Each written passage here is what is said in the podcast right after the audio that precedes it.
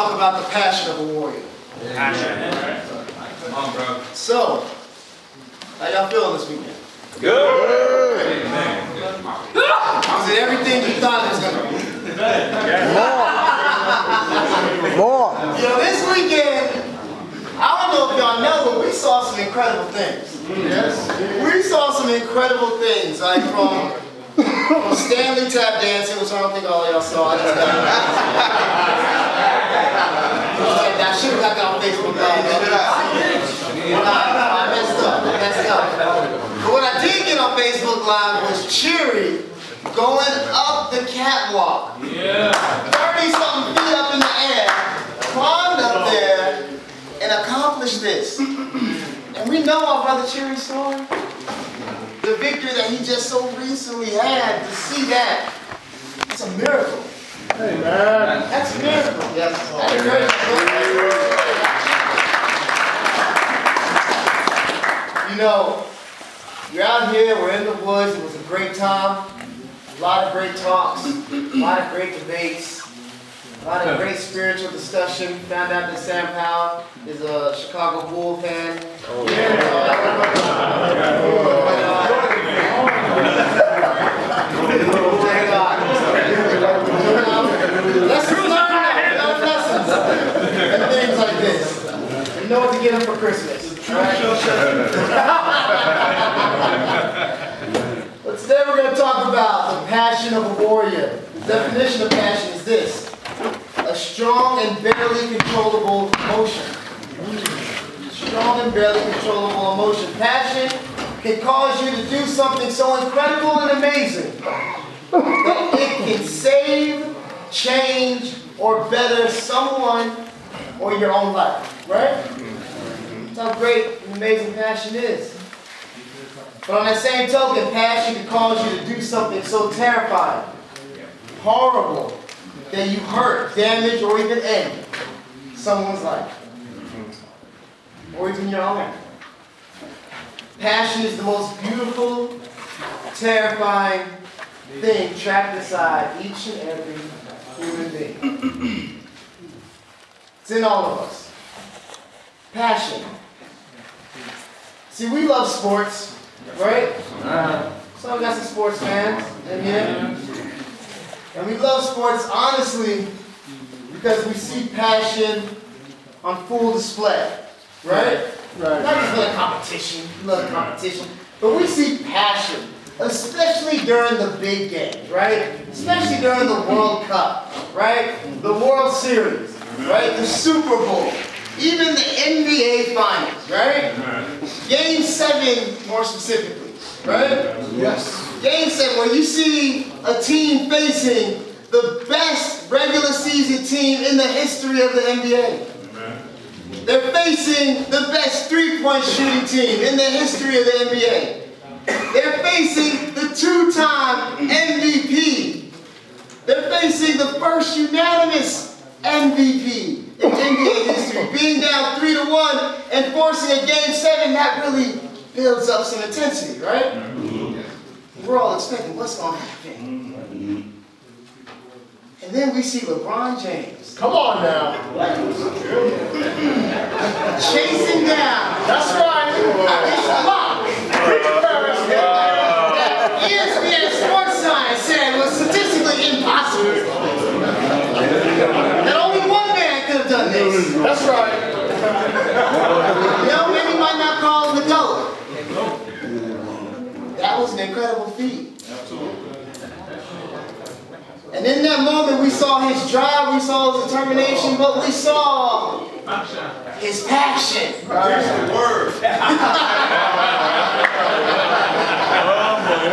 Now, passion can be polarizing. That's true. It can be very polarizing. It makes people love and respect you, but it can also make people hate and resent you. But one thing is true, brothers. One thing is true about passion. When applied properly, passion always brings forth results. Yes. Amen. Yes. When applied properly, passion always brings forth results. We see this in great movies, right? Great movies like Braveheart. I don't know uh-huh. if you've seen that. Yeah. Glory. Another great movie. Saving Private Ryan. Y'all remember that one? That was good. Good movie. Love Passion, The Patriot, Courage Under Fire, 300, and my personal favorite, Gladiator. Yeah. You know, I had a really cool scene I wanted to show y'all, but you know, technical difficulties. But Gladiator, amazing movie. We see great passion in that movie. You know, and we see men doing extraordinary things, going to extraordinary lengths to reach extraordinary goals, driven solely by passion. And when I think about passion, I think about the Bible. Typically, what I tend to run to is David's mighty men. Right. Now, David, yes, he was a bad man. David was a bad man, not just a bad man as we saw displayed in our first message. Um, but he was a he was a bad. He killed a bear. He killed a lion. He killed a giant. He ruled a kingdom. He danced around naked and everyone loved him. Right? He played the harp so well that his worst enemy, his worst enemy would request him to play to help him feel better. Extraordinary man. right? It's David. It was David. He's a bad man. But this bad man rolled with some badder men. David's mighty men were incredible. I had this really cool chart I wanted to show y'all, but it's fine. I'm not gonna show y'all this really fine chart. I'll put it on Facebook. Just check it out there. this badder man, though, these badder men, this group of men, these mighty men, did some incredible things. I don't know why we don't have movies about these men, but we got the Bible. Yes. So we're going to read a little bit of the exploits of these extraordinary men. So I got some extraordinary men that are going to read some of these stories. So if I could have Shane stand up, we're going to go to 2 Samuel, starting in verse, chapter 23, let's start in verse 8. Uh, Brother Shane will read that for us. Chapter 23, starting in verse 8. Already there. All right. Come on, Jay.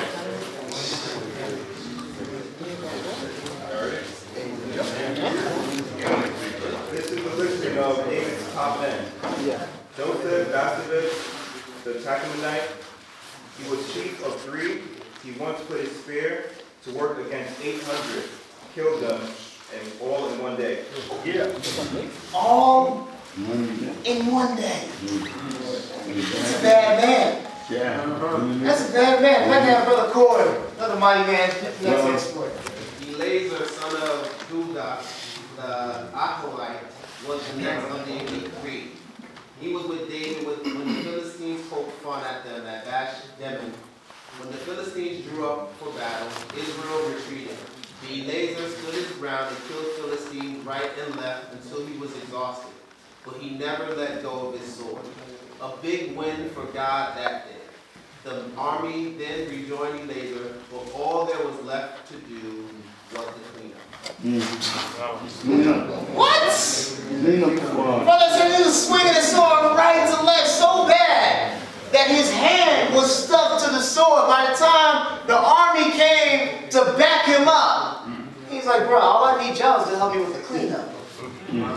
It's a bad man. Yeah. Yeah. That's a bad man. Brother Frank, can you go up and just read the next exploit for us? Chairman of G, the Hararite, was a three. The Philistines had mustered for battle at Ahai, where there was a field full of lentils. Israel fled before the Philistines, but Shammah took a stand at the center of the field, successfully defended it, and ro- routed the Philistines. Another great victory for God. Brother stood in the center of the field and was like, bring it. And made them out. Mm-hmm. Another bad man. Another bad man. Vaughn. Yeah, Vaughn, share the next one. Second Samuel twenty-three, eighteen to nineteen.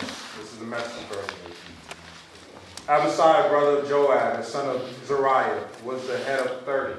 He once gave credit for killing three hundred with his spear, but he was never named in the same breath as the three. He was the most respected of the thirty and was their captain, but never got included among the three. So there, there were sections. He had like those top three that were like the, they were the assassins, right? They were, they were like his, his like, you know, when I need to get a job done. Mm-hmm. These are the, these are the guys I send in, all right? You know what I mean? The top three. But then with the three, he had another group of the 30. Mm-hmm. A little more than 30 technically, but it was like they called him the 30.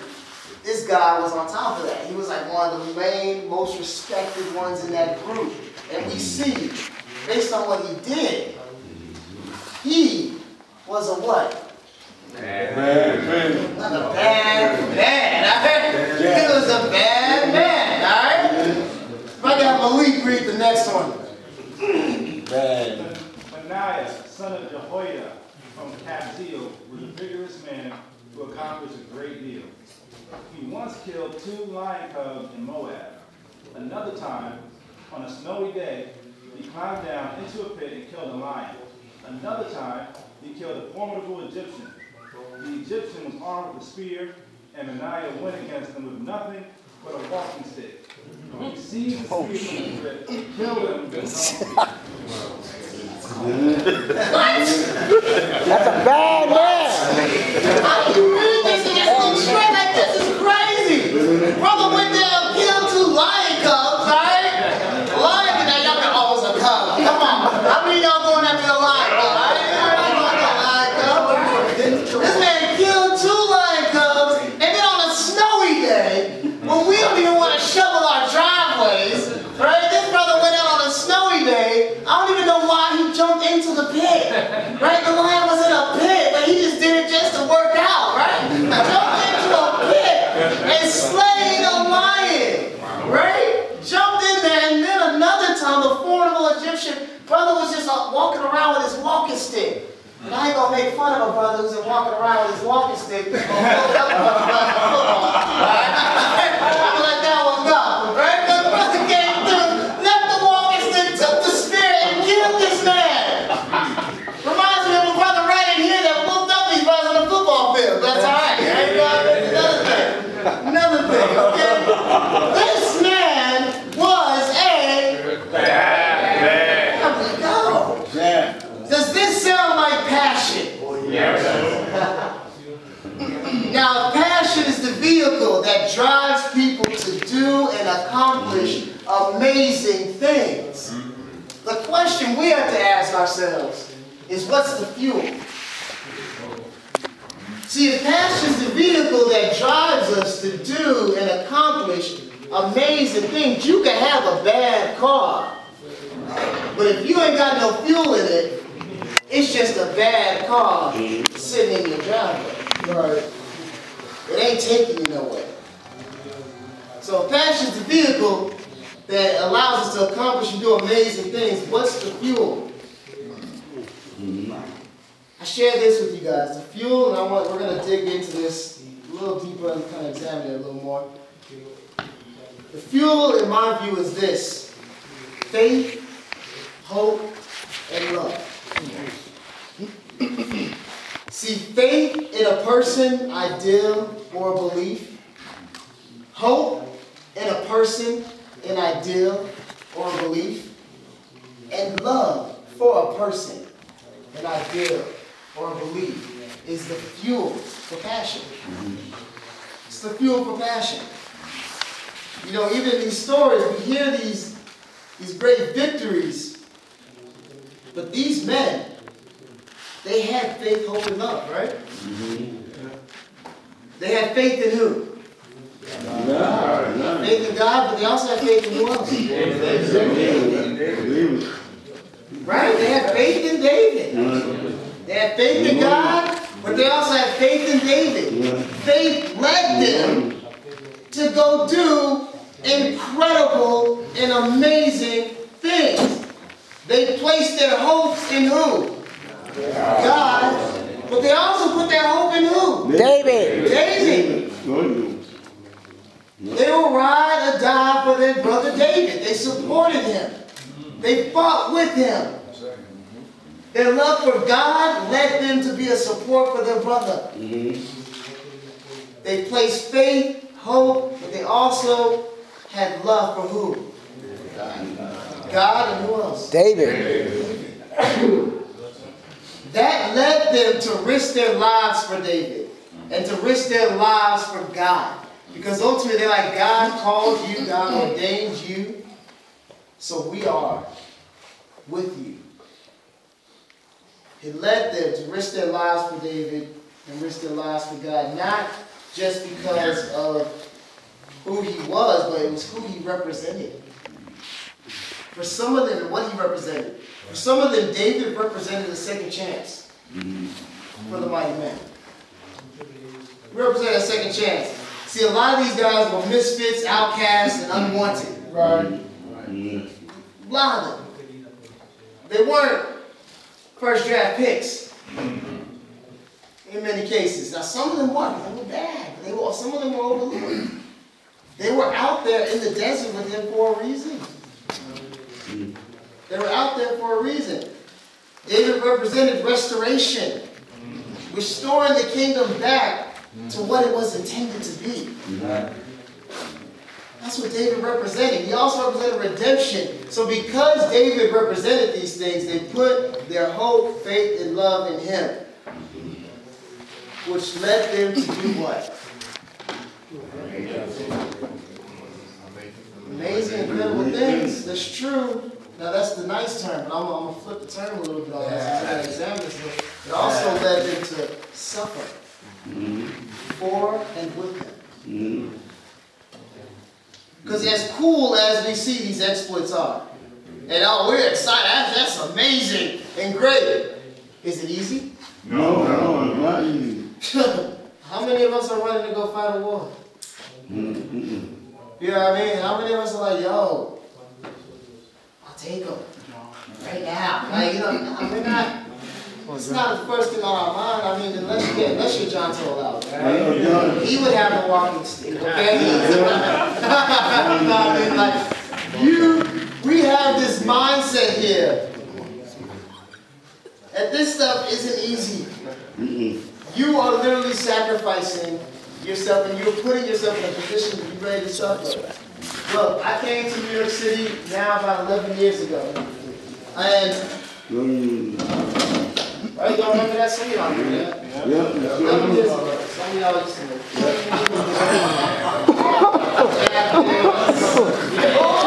Stuff, yeah, yeah, yeah, y'all know. You get me, alright? I got converted And my mindset was this, man. I remember studying the Bible, sitting with, you know, Mike Patterson and Marcos at the time. They were, there, they did the discipleship study with me, and um, it was like, you know, we're doing discipleship study. I'm like, man, this is it. This is, we could really change the world with this. I'm, I'm sitting there like, I remember saying, how come no one else understands that? Well, there's no, like, we could live, it's over. We can win the world. We can restore everything. This is the solution. this is it. We need to make sure everyone gets this. And they laugh at me like, oh, you know, you, know, you're all super excited. Wasn't something great. So I remember I got the call a couple months later, and Marcos was like, hey, we're trying to start a campus ministry in the Bronx. You want to help us? I'm like, I, I mean, I'm 20, I was loved. I'm like, man, I saw what God can do through His Word. It not only made sense, but it was working for me in my life. And I'm like, man, I just want to help out. What can I do? How can I serve? So I'm like, look, let's go. Came up here to New York City, not just New York City. I came to the Bronx, right? In the Bronx, all right? The Bronx, all right? Came to the Bronx, the only borough with an article in front of it, right? I came here and I'm we wanted to see, my goal was, I really want, I want to see God do something great with the campus ministry. That was my dream, that was it. I want to see God grow the campus ministry. I want to see God revitalize the New York City campus ministry. I want to help the Bronx church to be a beacon of hope for the city. I never thought about a title. I never thought about position. I never thought about influence. And I never thought about what I deserve. I came here, I moved, I slept on Dean Tawalawi's floor for a year and a half, worked overnight jobs, had three jobs at the time, going to school full time, leading two Bible stuff, Bible talks, and I was just in it. Loved it. Fueled by passion. For my love for God and what I truly believe what God can do and what His Word can do, right?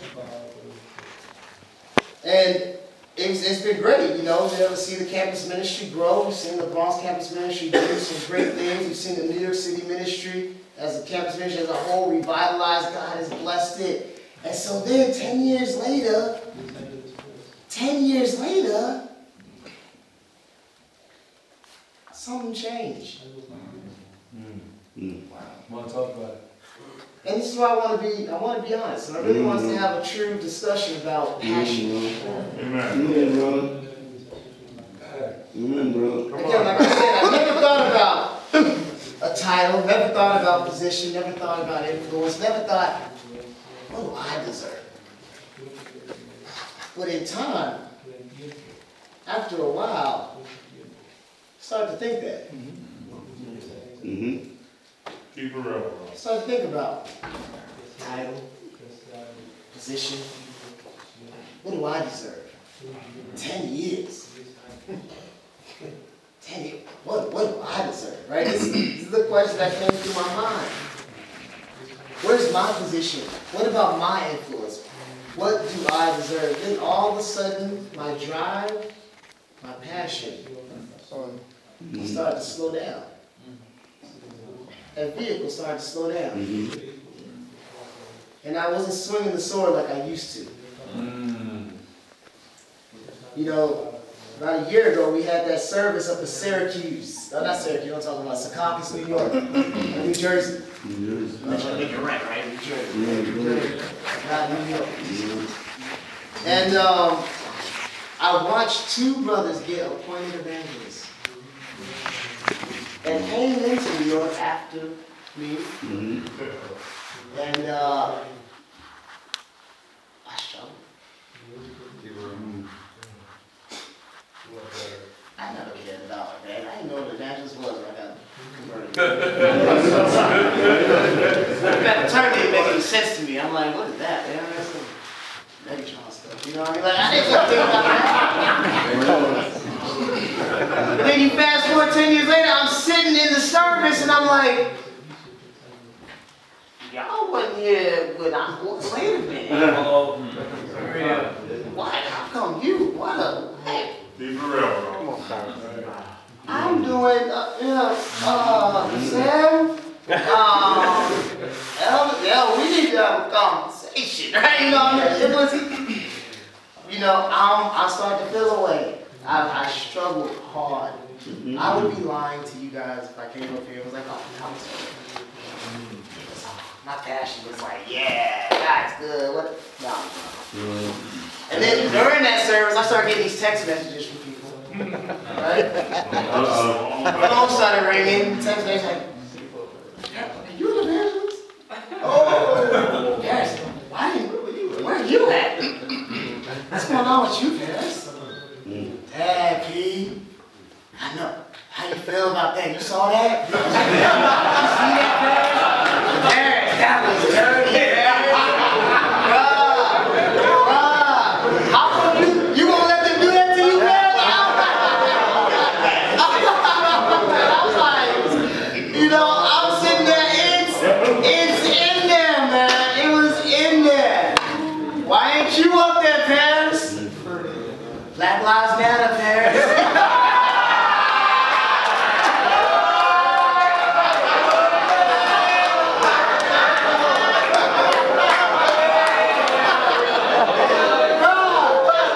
I was like,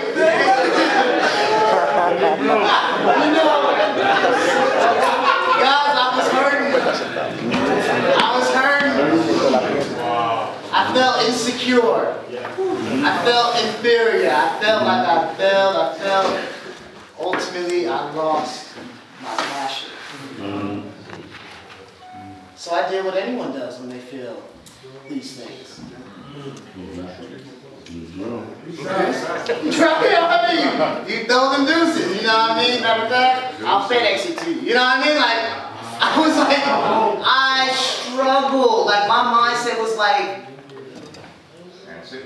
why? Why? I've done all this. Right? Look what happened. All of a sudden, my drive started to slow down. No, stop. Stopped. I thought I lost my passion. But what I didn't realize was that God was taking my passion to another level. Yeah. Amen. He was taking my passion to another level. See, I shared with you guys the first definition of passion, which is, you know, intense emotion, right? Right. But you know, there's a second definition of passion. Yes. Look up passion, there's, there's another one right after that. And the second definition of passion is the suffering and death of Jesus. Mm. Amen. The second definition of passion is the suffering and death of Jesus. Now, this is of a word. Passion. The suffering and death of Jesus. See, we love the hype and emotional definition of passion, right? We love that. The movies, the games, right? We love that. The stories that we read. The fiery, intense Lord of the Ring battle scene passion. Right? We love that. We don't like the hang me on the cross expression of passion. We don't like that. We don't want the sacrifice yourself expression of passion. We don't want that. We don't like that. We want the victorious, glorious, write my name on the eye of Zordon stone passion. Right? The epic, the glorious, the big moment, the my glory. Passion definition. We want the passion that's going to lead us to our glory, our desires, and our wants. But I said this before, I don't know if y'all caught it. But I said, where you put your faith, hope, and love is where you will find your passion. Mm-hmm. See, where you put your faith, mm-hmm. your hope, and your love is where you're going to find your passion. That situation showed me, that situation showed me that my faith, hope, and love was no longer rooted in Jesus. That at that point in time, my faith, hope, and love wasn't rooted in Jesus. My faith, hope, and love was rooted in me.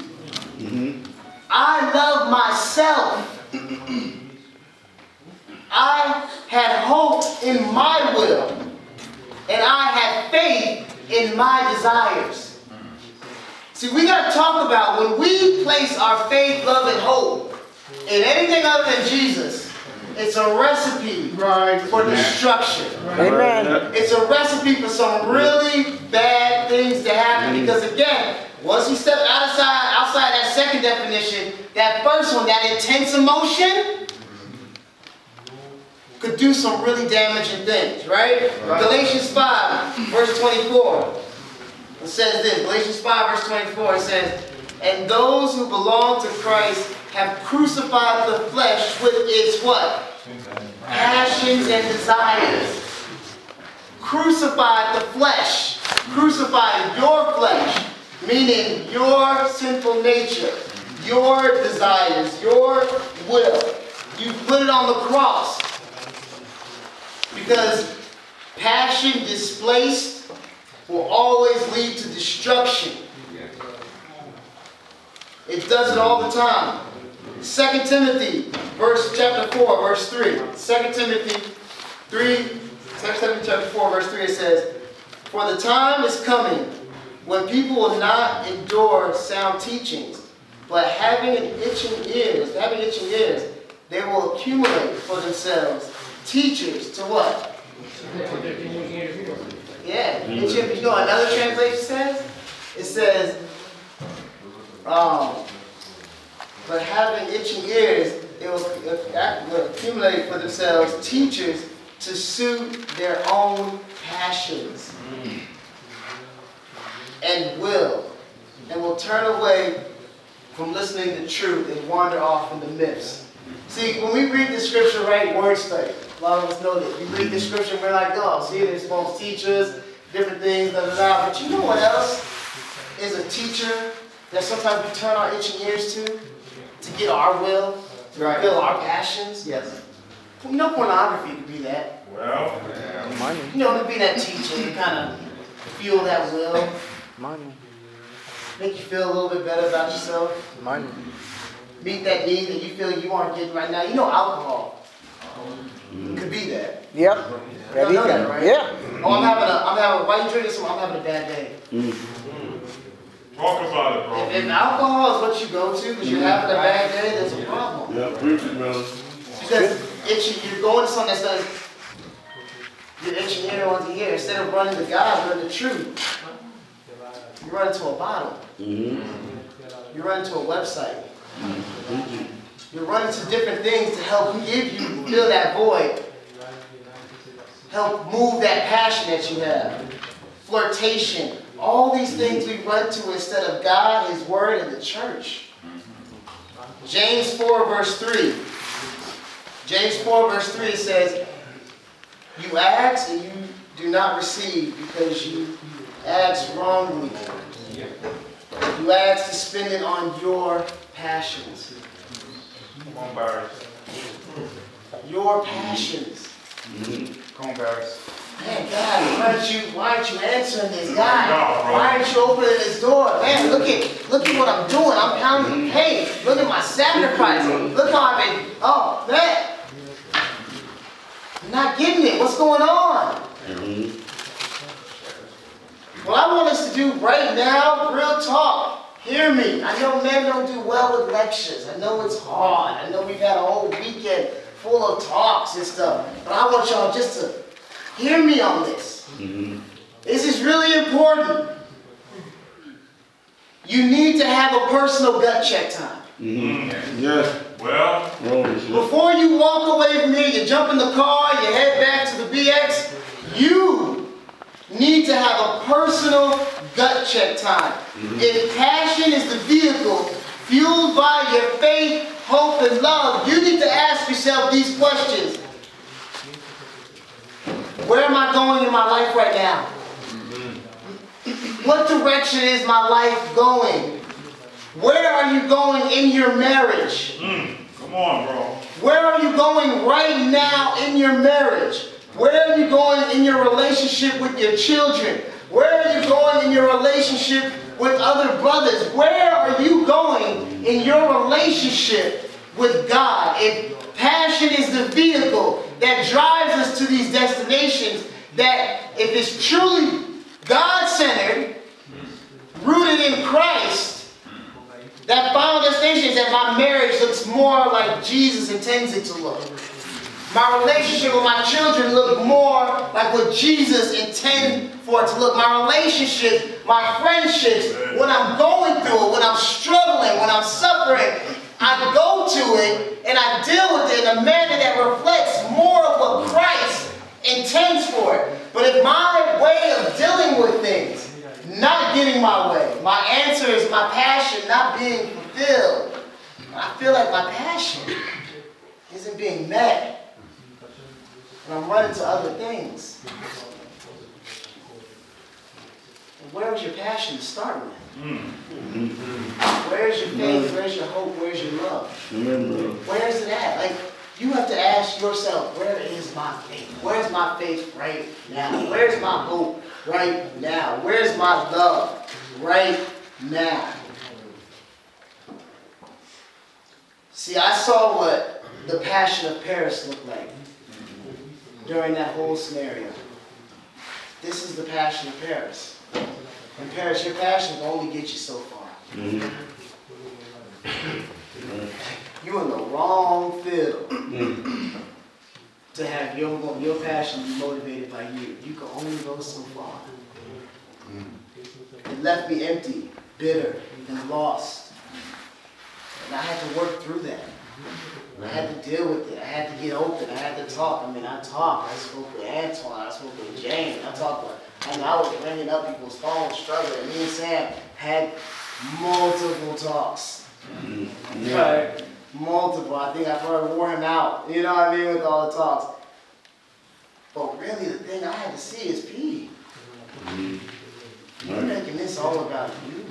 Mm-hmm. True. Why did you start this? It's for God. Amen. Start this for God. So I had to ask myself, forget what the passion of Paris looks like. You gotta, you gotta forget what the passion of you looks like. We just seen it. We watched the movie. It's alright, alright? What does the passion of Christ look like? That's what we have to get back to. The passion of Christ. And typically when we look at it, I was even showing an image about this, about like the passion of Christ looks like Jesus on the cross, right? We see that, that's the image that we get. The passion of Christ is hanging on the cross. Which is good. I can see that. They say the passion of Christ is a period of intense suffering in the life of Jesus. From the Garden of Gethsemane to the crucifixion.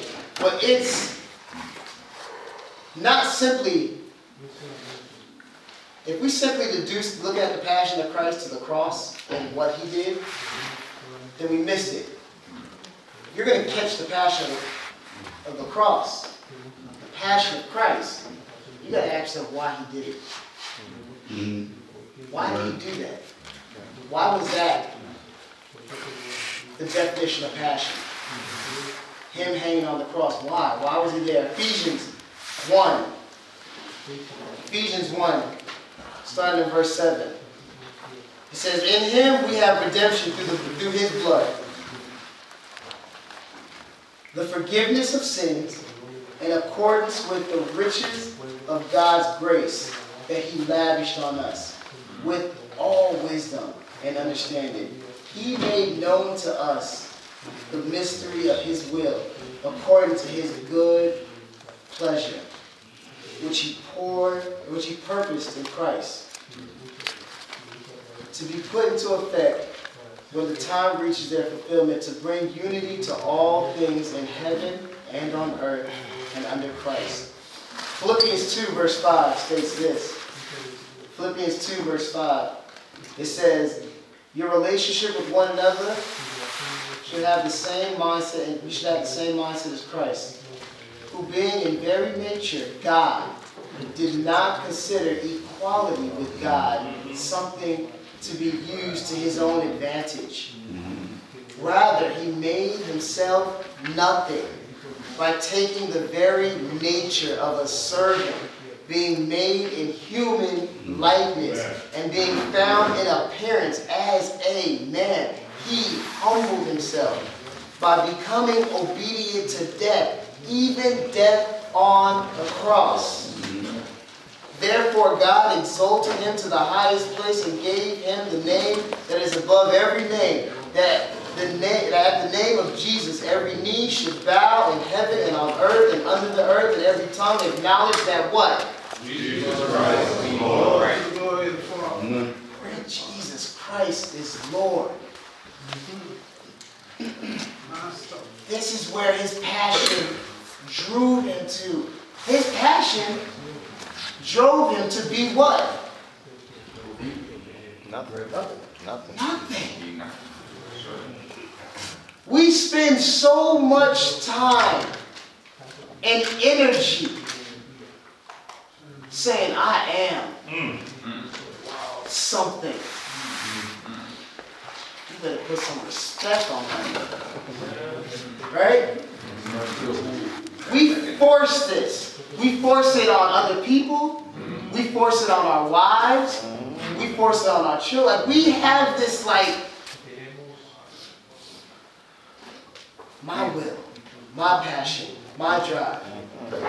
Predícalo. Christ was like, he didn't even consider equality with God something to be grasped. But he was God. Preach, bro. He came to earth with absolute divine abilities and power.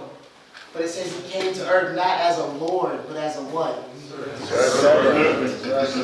Amen. Amen, brother. See, if you're gonna, if you want to have the passion of Christ, you gotta understand not what he did, but why he did it. Right, amen. Why he did it. John 3:16. For God so loved the world that what? Gave his son. He gave his only son. Yeah. So that whoever believes in him will not perish but have eternal life. Mhm. For God so loved the world. For God so loved you. You know, I, I, I would love for us to, to go out and slay many giants. You know, have victory stories of, you know, brothers out there in the land of Jonathan Butler defeated hundreds you know what I mean, of Philistines or whatever, or whatever. You know what I mean? Like Amen. Stanley baptized hundreds of people. Amen. James served millions of people in one day. Fed them out of his own kitchen. You know what I mean? Like, these would be incredible stories. Yeah. But if those acts are not rooted in your love for Christ, Mm. your hope in Christ, and your faith in Christ, it's just a story. It's just a story. Yeah. A prayer for us as we go home, come off the mountaintop experience, go back to the Bronx, is that we understand that passion is more than heroic exploits. It's about what motivates those heroic exploits. And the first thing needs to be first, church. Doesn't matter how strong you are, how wise you are, how smart you are, how sharp you are. That if your love, your hope, and your faith are rooted in Jesus Christ, you will see and accomplish extraordinary things. To God be the glory. Amen.